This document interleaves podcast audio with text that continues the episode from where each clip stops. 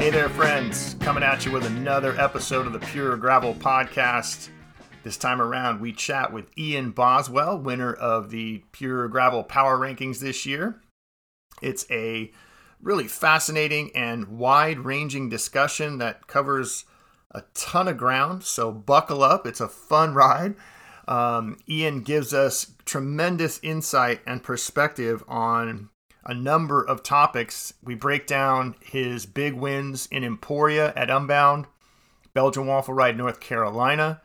And we also get a really good look at the mentality and the perspective that he brought into the racing season, uh, going so far even as to consult and chat with a lot of his fellow pros in terms of these ever changing and constantly evolving rules around gravel racing and making sure that he didn't violate any of the spirit of gravel um, that's so important to the sport.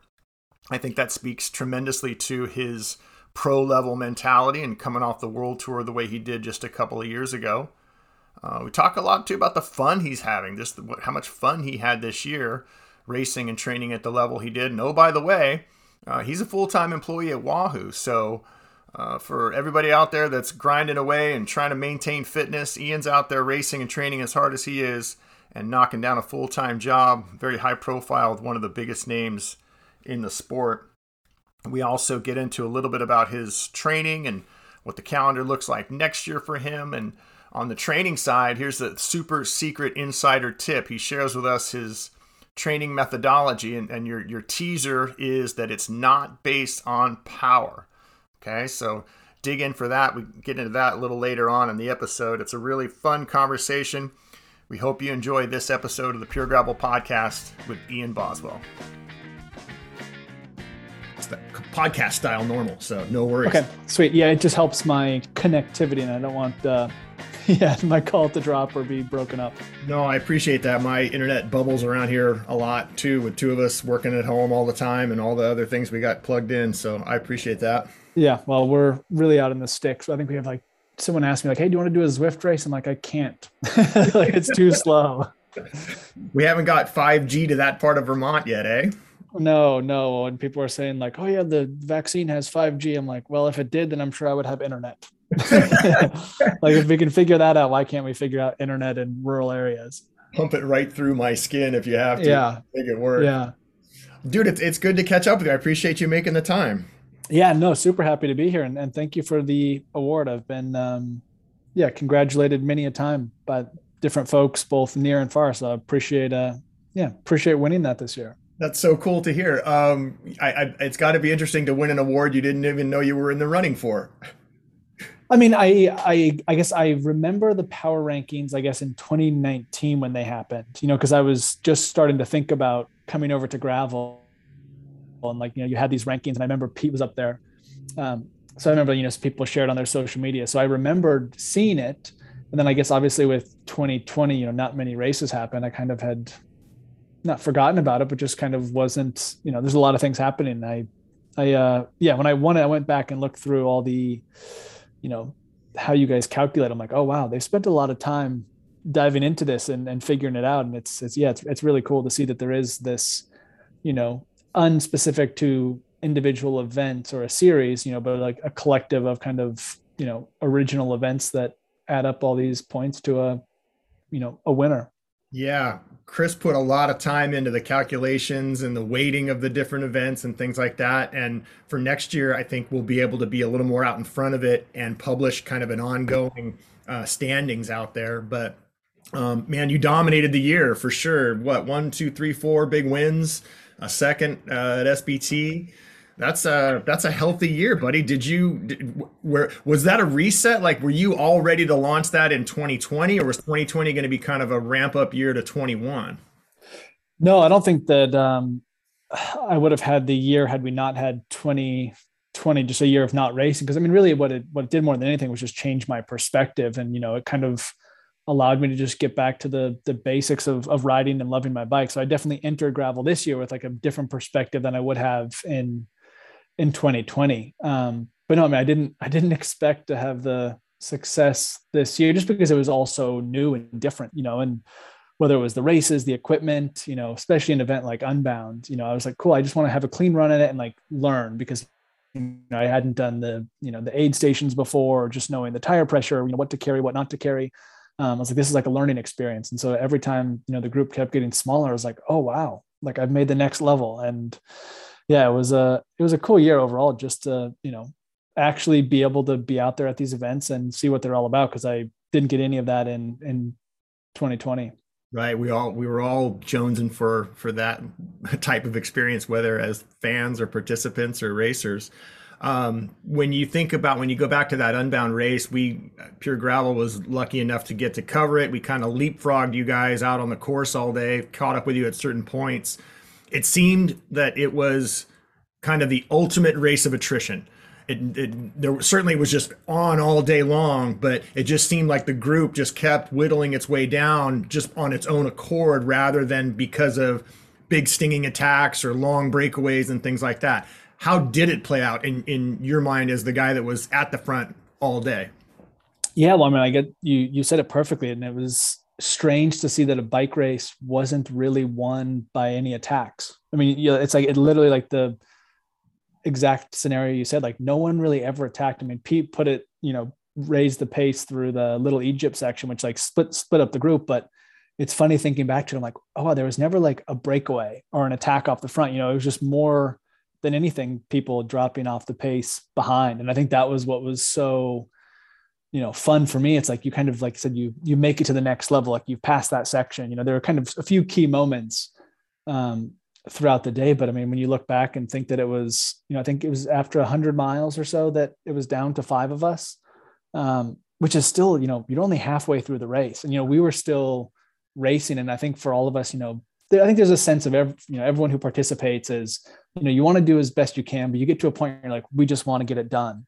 And I think after, you know, 115 miles, we knew this was kind of the lead group. Everyone was just like, all right, let's just keep riding hard because we're going to get back faster. You know, like we're having a good time, but like we just want like every mile you can stay with the group and rotate. It's like cool. I'm like one mile closer to getting back to Emporia, and so I think that was, um, you know, we rode like that for really, you know, the next 70 miles until um, Pete had attacked going into that last unmaintained section, and yeah, then there was another another split made there, but yeah, I mean, of all the bike races I've done in my life, um, it was just so fun. I guess, you know, partially the expectations were so low and partially it was just new and different. And, you know, I had a good day and, you know, that it was with such a good group of, of riders as well, you know, and it was, it was my second ever gravel race after I did that rule of three a couple weeks prior. So um, just to really feel like a, a novice again, you know, especially just being in the group and like, all right, well, I like, I don't know, like Colin at one point had a small puncture or a slow leak and I was like, well, I've heard like we're supposed to like wait for him. So we just like rolled easy. And it was just like such a good learning experience about the kind of the culture of gravel and the mindset of it as well.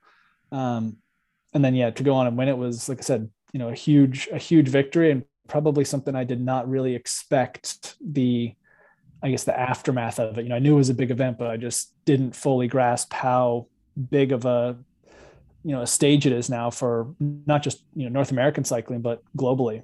Yeah, and, and what's interesting, and it kind of speaks to the the concept of gravel racing here in the U.S.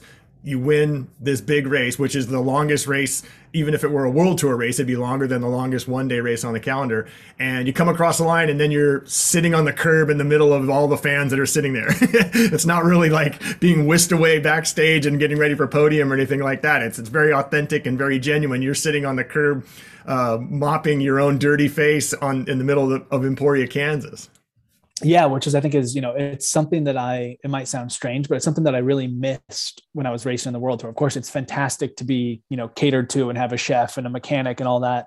But you know when i think about when i first got into cycling you know it was like you know living in, in bend oregon you know like waking up at 3 a.m to make a pot of oatmeal to drive over the pass to do a 10 mile time trial and like you know pumping up your tires and just that you know that sense of being involved in in your race but just the whole community of a race you know and, and speaking to people about you know equipment or certain sections i think that's what's so you know communal about it is that everyone's you know for the most part looking after themselves and you know people are happy to share information i think that open access of you know connecting with people at events and and really just the openness of information you know it's oftentimes in professional road racing, you find these barriers where like everyone has their secrets. Like we're not going to tell you what tire pressure we ride or, you know, what this little, you know, contraption is about.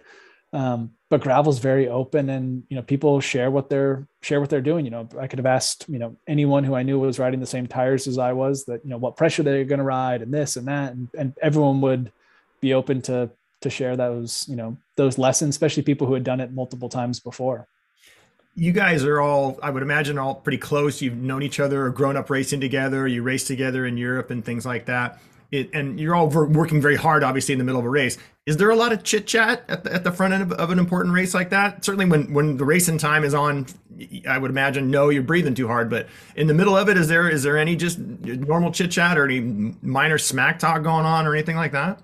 Um, I wouldn't say smack talk, more just, I mean, I feel like I was, you know, especially in, in Unbound, um, you know, because we still had such a long way to go. And with five of us, you know, we were kind of always in a rotating pace line. And you think at these events, you're still moving, you know, at the front at 20 miles an hour. So it's, you know, you're on a long straight road and sometimes you're just trying to get through it. But um, I really like to keep things fun in the group. So I remember we were coming up to that I guess we did. We all decided to stop at the neutral water stop. Um, I forget what mile it was, like maybe 130 or 140. I remember that we were right there. Um, yeah, yeah, and and so Pete's like, dude, we got to stop, and I was like, no, we'll be fine. And he's like, we're gonna stop, right? And like, you know, just trying to like, because I know some things that happened at, at Gravel Locos, and I was like very aware, just speaking to Pete ahead of time, like, you know, understanding the the mindset and the culture of it. And so of course I was going to stop with everyone, but I told Peter, I'm like, no, man, I'm good. I'm just going to keep going. and, like, of course we stopped and I was just joking. And I think just little, especially when it's your friends, it's like keeping little, you know, little bits of humor in the Peloton at that time. It, you know, it really helps me. It probably frustrated Pete because, you know, I was pulling his leg, but, um, no, it, it is fun to, you know, keep the mood light. I think too that the fact that it that you and Laurens had the ability to even sprint at the end of 200 and some odd miles at, at the end of that speaks to the, all those years of world tour build up in your body and in your legs. Um, how did that last couple miles play out? Did you guys just look at each other and say, "We're this is coming down to a sprint here, buddy. Best best man wins." Well, I mean, yeah, we, we said that. I think once we got away from from Pete and Ted, and I think about ten miles to go, um, you know, Laurens is like he's like an old experienced rider who kept trying to trick me into like, come on, Ian, you got to pull like faster. They're gonna. I'm like, I have a, I can see the speed we're traveling. We're going the same speed when I'm pulling when you're pulling, and it's not like it's a massive variation of terrain, um, which is just you know being a, a cagey old pro. Um, but yeah, right. we kind of made a, a, mutual agreement to hey, like let's bring this down to a sprint. Um, and we'd both said that, and we both knew the final mile or so into town, and I was like, oh, like I'll attack him up the hill and sure enough, like he attacked up that little riser through the, I think it's the college there before I did.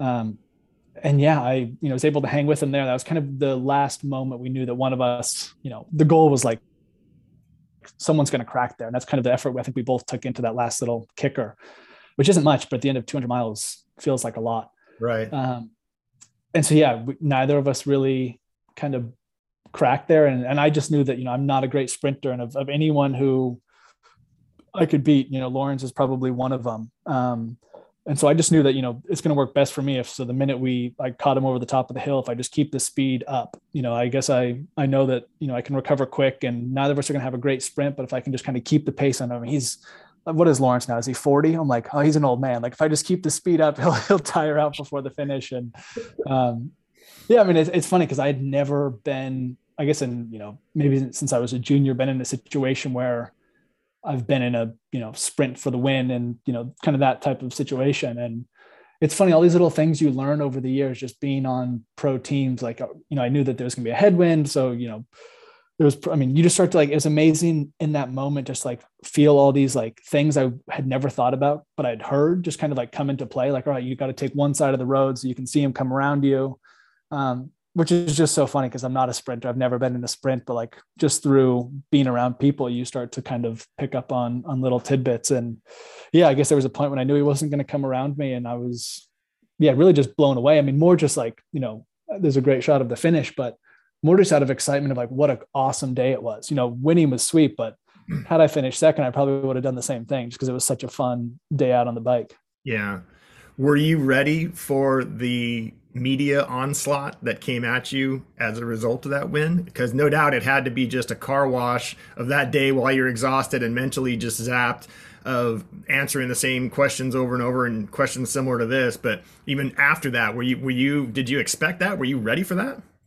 I was not. No. Um and it was awesome. You know, I'm happy to happy to always speak to, you know, anyone who you know wants to wants to chat whether it's you know journalists or i was on a lot of podcasts whether it was you know media outlets or you know even with payson and and some other folks. Um and for a while of course it's it's super fun. I guess what i didn't anticipate was just the amount of messages on social media you know and i tried to like at least you know like or acknowledge people who who send me a message. And i think that by the next morning when i woke up um, i think i had like almost over a thousand direct messages.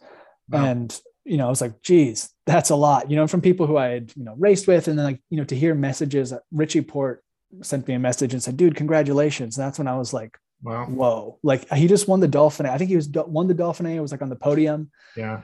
And it was just like, that's a huge result. You're cheering, like you're saying congratulations to me, like for this race I did in, you know, the middle of Kansas. Um, so that was the moment I realized like, oh, wow, this is, you know, it, it's a huge event and it's recognized, you know, globally, especially within the cycling community. You know, it's it's as big, if maybe not bigger than something like the Dauphiné, which blows my mind because you know I grew up watching that race on TV and that was you know the pinnacle of kind of the pre-race, or, you know, the pre-race before the Tour de France, and um, yeah, so it was it was like nothing I had ever really experienced as a professional rider, but um, yeah, good luck to whoever wins next year because it's only going to be bigger.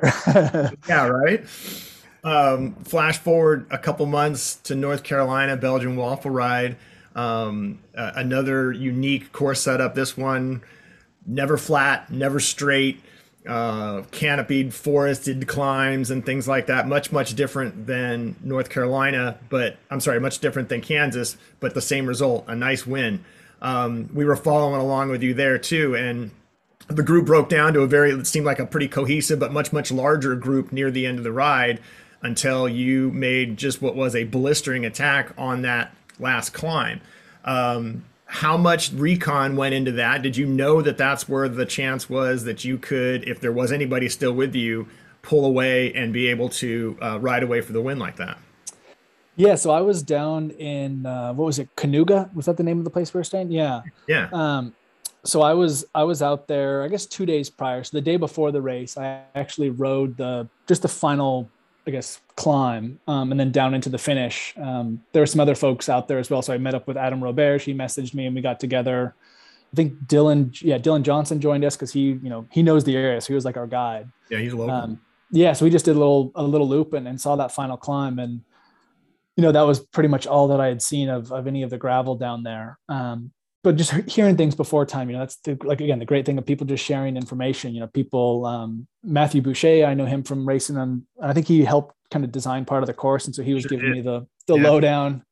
Yeah, um, but no, that was a really hard and fun race. I mean, the, the course was super challenging. And, you know, I know there was a ton of rain ahead of time, which I think changed the final, um, but was great for me because it was a, a, paved road climb. yeah. But I guess you guys were in the car behind, but I, on the last kind of major descent, I dropped my chain and, you know, I had not had that happen all year. And I was like, oh boy. And, you know, just being a kind of inexperienced rider to one by setups um, and having never had it happen before it took me a while to get it back on. So i was like you know cool i'll just like try to catch up to them but you know i caught them just before that climb and i was like all right well i got one i one opportunity to to go. And i you know again if it comes down to a sprint i'm probably not going to beat anyone because because laurens isn't there.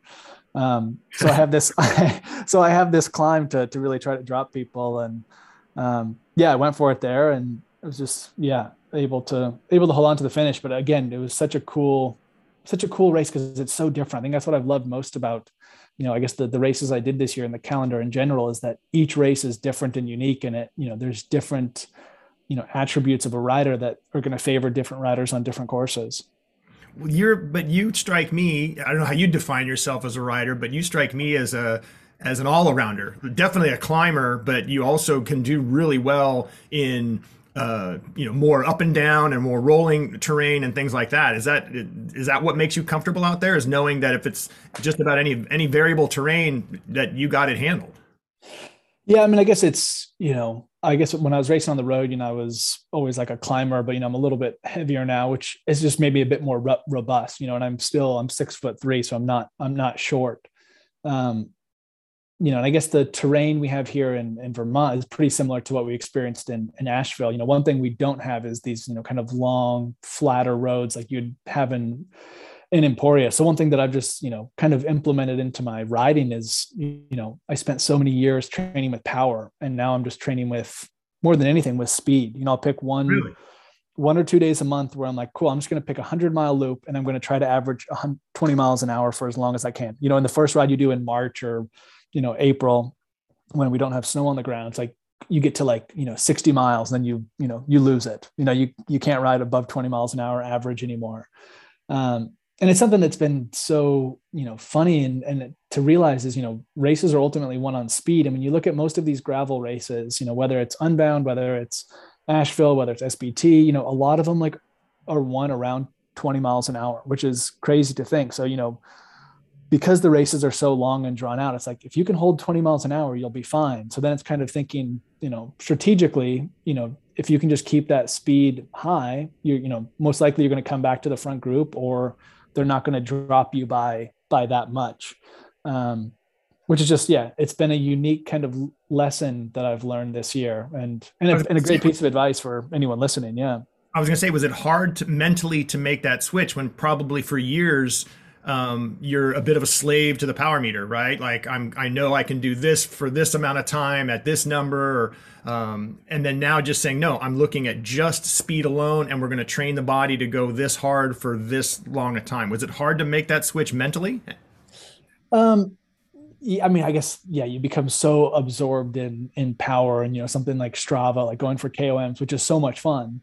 Um, but it wasn't it wasn't terribly hard because it was like it was still you're still chasing something you know and rather than chasing something in a shorter interval you're chasing something over the whole ride mm-hmm. and so i think what you know again kind of what it taught me is like how do you be efficient you know how can you use your power to you know most efficiently go up the climb but then you know get back up to speed as quick as you can on the backside you know so not being overly tired at the top so it takes you you know you know a quarter mile to kind of get back up to speed. So it really just teaches you to be this you know kind of diesel engine in a way. That's so fascinating.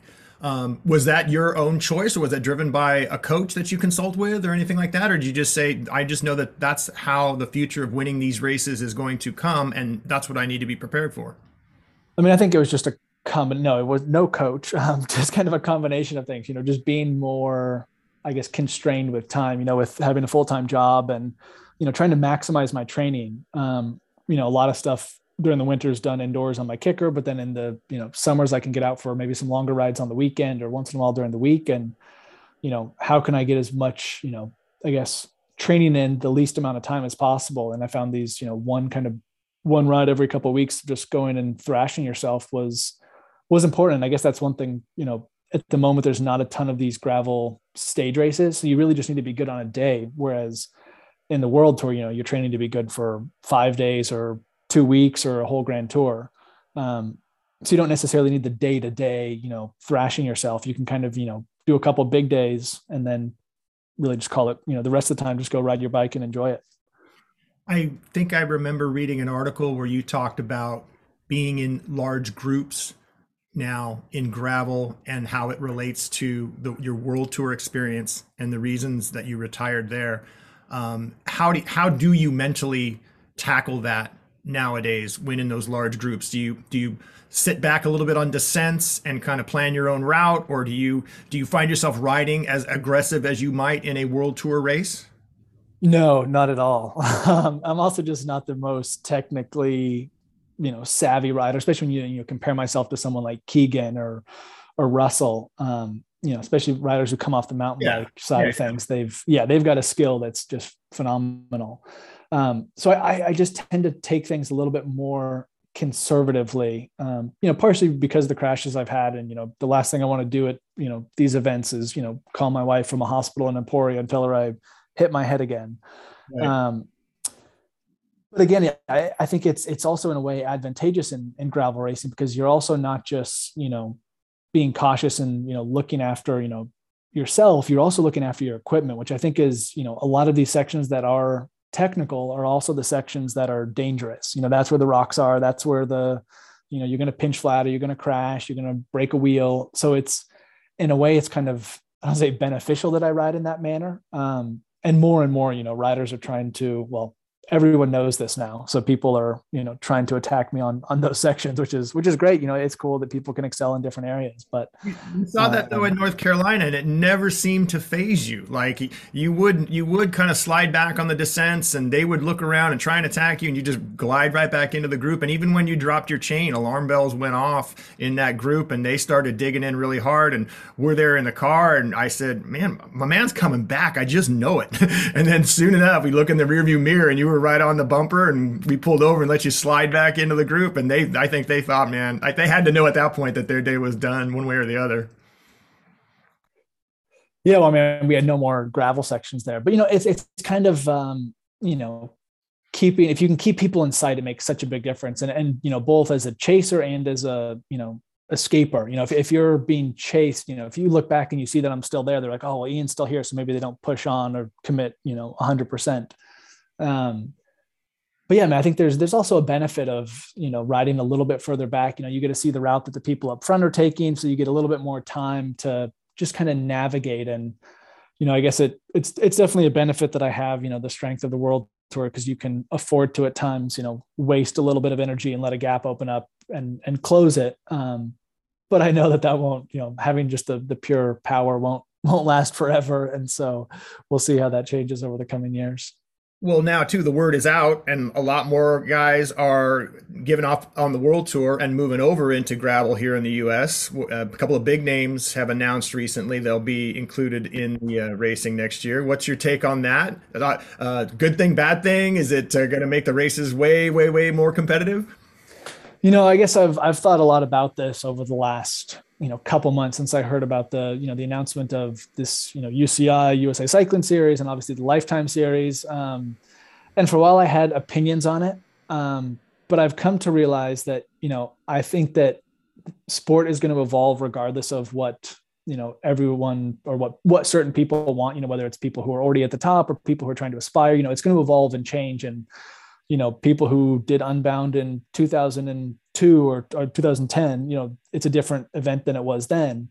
Um, so i think that the change and the evolution is is great and you know i welcome anyone to it. I just you know the one thing that i would hope is that it does keep this unique kind of spirit and culture and identity alive.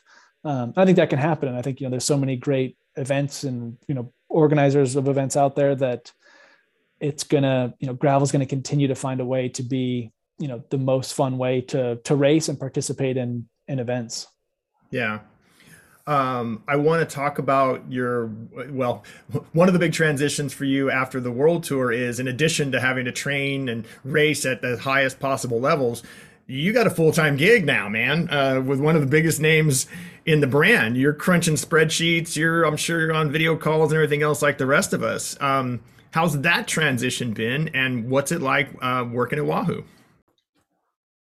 I'm back. Sorry about that. Don't worry about, about it. it. Happens it happens around here a lot, like I said. okay, good, good. Um, my question was now in uh, the transition from world tour athlete and focusing on just one thing: racing, training, recovering, wash, rinse, repeat.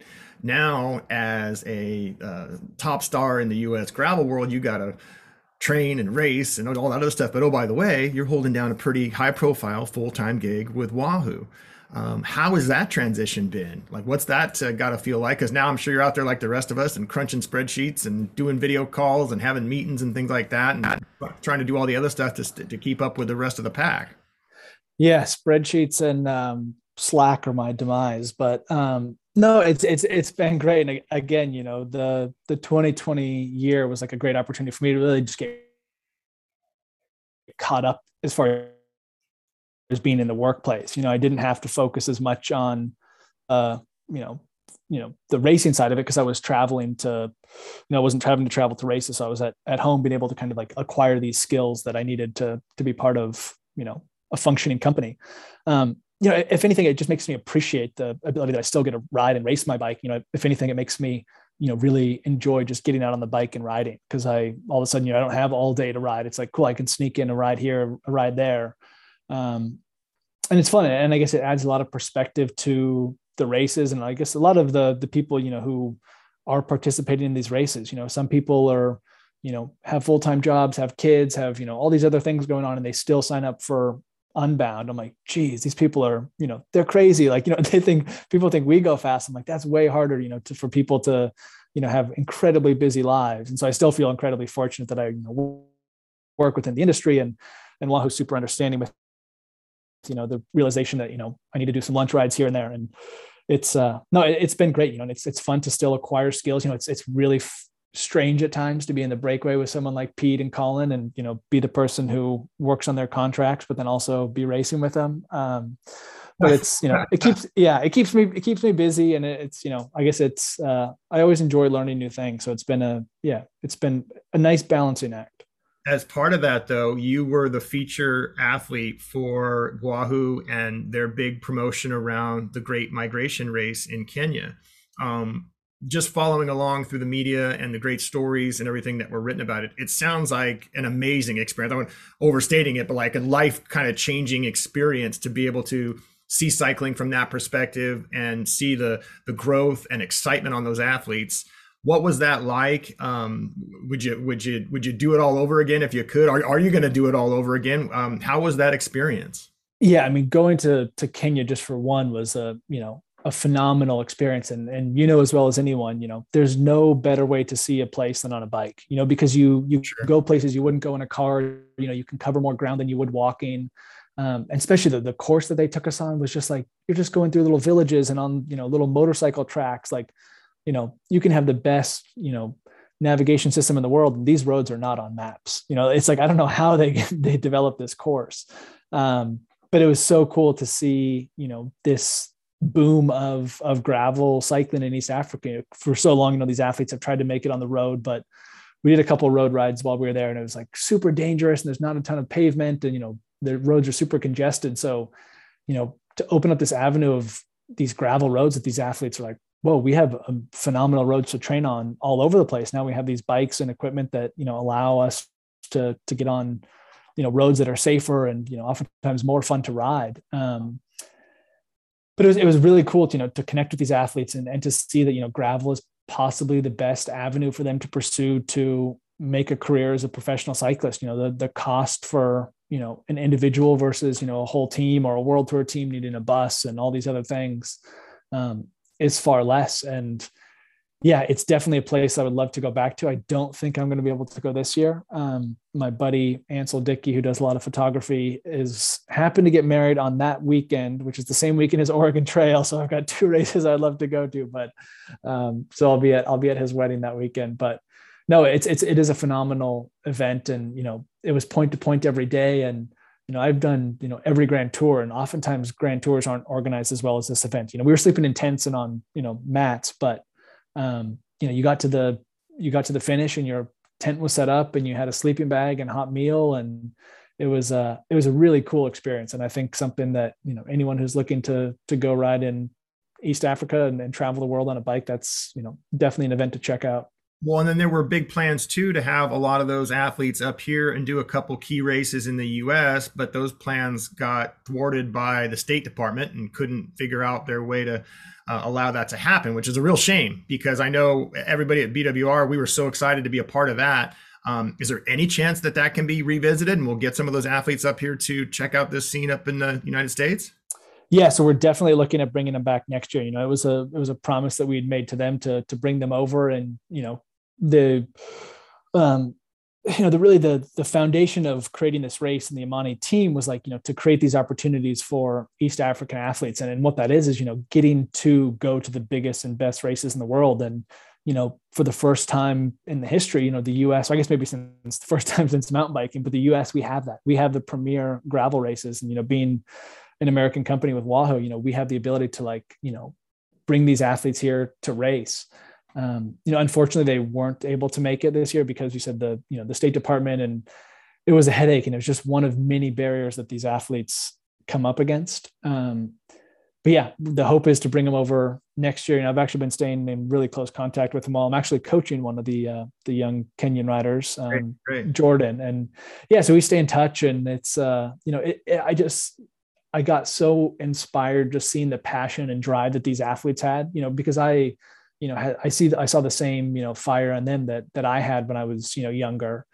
Um, and then I see how many opportunities you had, and and you know even though you work hard for it, you still have this you know relatively clear pathway to get to the top and and for them you know simply the fact that they couldn't make it to the US you know they can put in all the work but they just need that opportunity to to show themselves and that's what you know the migration gravel race is about is bringing in you know international field of super strong riders to race against the Africans on their home home soil but then again you know bringing them over to the US or Europe to participate in gravel events where they can go up against some of the biggest talent in the world that's so good. Um, it shows you too. I think the universality of, of of the bicycle, right, and how it's this beautiful machine that can take us places and explore things, and whether that's on a, a continent, the other side of the equator, or halfway around the world, that the same excitement, the same love can come out from, um, and that same experience you can share with somebody with being on a bicycle like that is just so so beautifully universal. Yeah, it, really is, and you know the bicycle is used for so many different purposes globally as well. And, you know, I guess that's why I really resonated with, you know, these East African writers. And, and Wahoo put together a, a film called Fursa. Um, and I've probably seen it five or six times. And every time, like the last 30 seconds, I start crying. Like we had to present it to a company meeting and like I had to turn my camera off because I was just like crying because, you know, I just see so much, you know, I guess I see how much fortune I had to, you know, be born in the US with, you know, you know a system by which i could kind of get to the top of the sport and you know how much cycling has brought me in my life and to realize that you know for some people they regardless how hard they work there's like roadblocks um, so you know to be part of that project and try to help those athletes is is huge. And, you know it's not just with with amani team and migration gravel race but you know so many different organizations that feel so much more welcome and you know respected within the gravel community has been awesome to see this year. And i think it's something that you know has been a huge positive change to the cycling industry as a whole.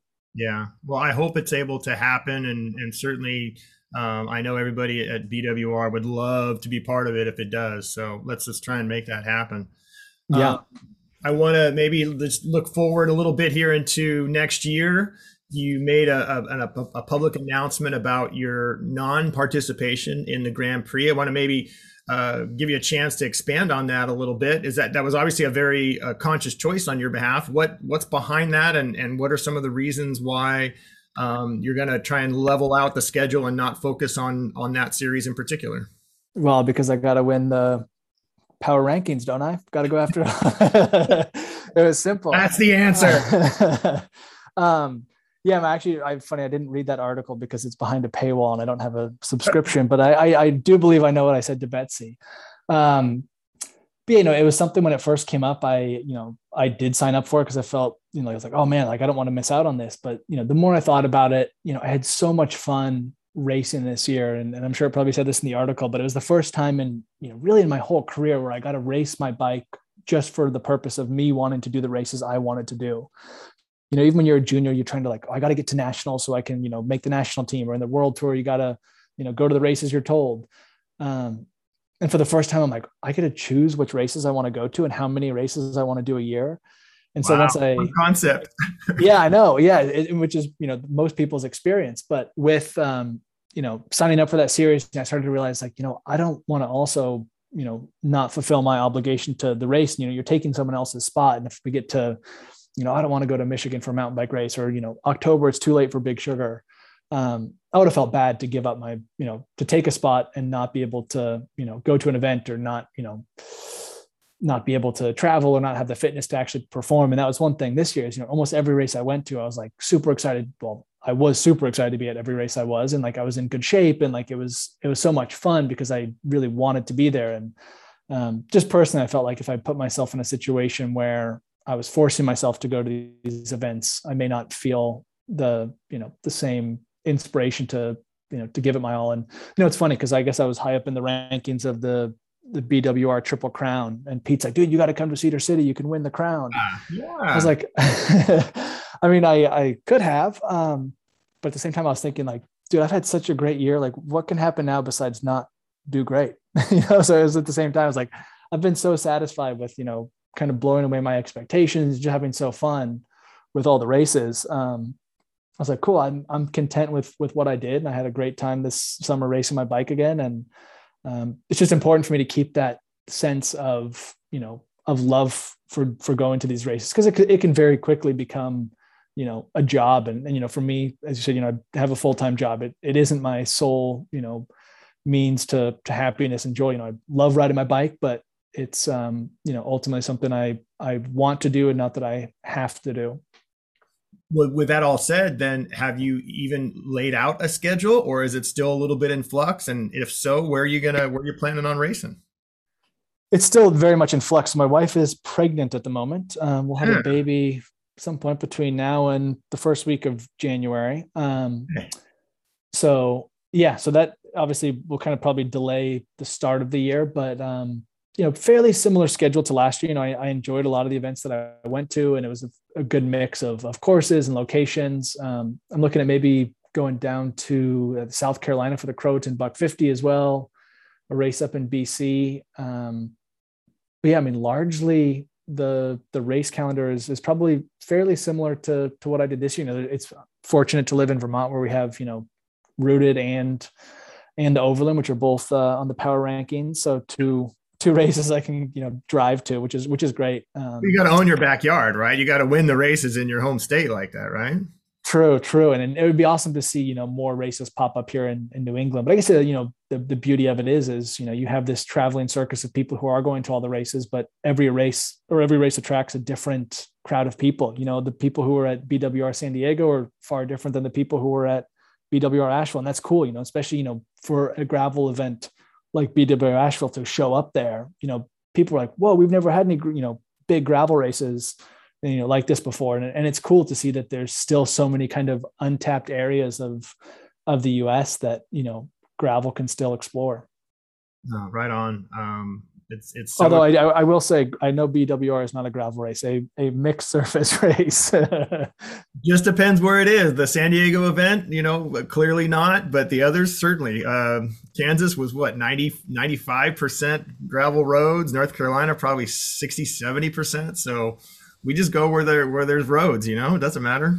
Yeah, exactly. And and that's like again, that's what's so cool about you know gravel at the moment. And speaking of the series. Um, you know, I guess my big fear too is that gravel becomes, or you know, whatever we want to call it, gravel alternative races become defined as what they are. You know, I guess that's my biggest fear is that you know someone comes in and says, okay, here's what a gravel race is. You know, it has to be between 110 and 140 miles, and it has to be 50% gravel and 50% this or that.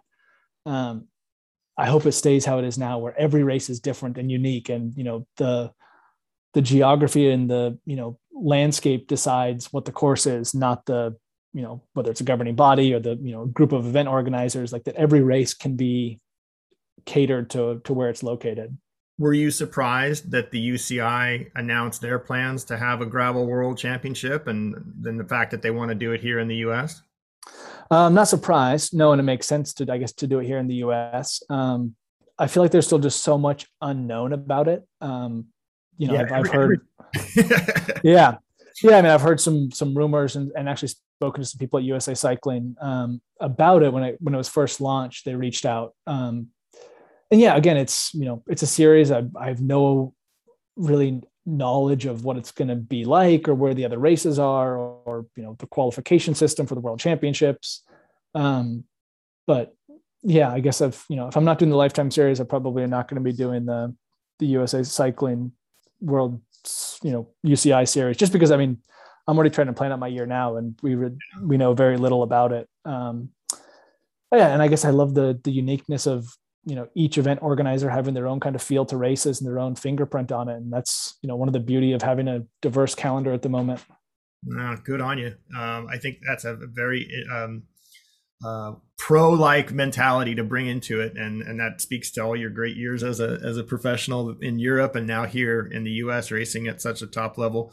Um, are you ready to be a dad? Is that uh, it's got to be an exciting time around the house over there. Um, it's been crazy. I don't know if I'm ready.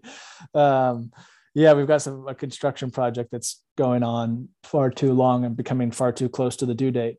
Um, but no, I, I I'm excited. Um, you know, it's it's something that you know I've long thought about, and you've had obviously almost nine months now to kind of prepare. But I feel like as as the father, you're not really ready until the baby shows up. I mean, you can you know read things and research things, but um, I feel like my wife has such a good connection with our with our daughter that you know I don't really have just because you know I'm not carrying her in my belly at the moment. Right. Um, yeah, so I'm looking forward to it. It's you know obviously going to change things around our household, but you know got a super supportive family, and um, you know there have been plenty of you know a lot of people in the bike race world have kids and and they make it work. So just uh, yeah, one more one more uh, piece to keep in yeah keep intact. If anybody can pull it off with the aplomb that you can, uh, it, it's you, my friend. Um, that's super exciting, and much congrats on all of your great success this year, racing and otherwise. It's been a lot of fun just to follow you and to uh, get to know you a little bit out on the circuit, and uh, and we certainly appreciate you sitting down here with us at Pure Gravel and uh, making some time for our podcast. Thank you for having me, and hopefully I'll um, yeah I've strategically planned my races to attend as many races that are in the pure gravel series as possible. So I will uh, hopefully be back here next year and we can hopefully be on some step of the podium. Oh, you know it, man. We're looking forward to it. All right. Best of luck and uh, happy holidays to you. Awesome. Appreciate it. You got it. Thanks, Ian.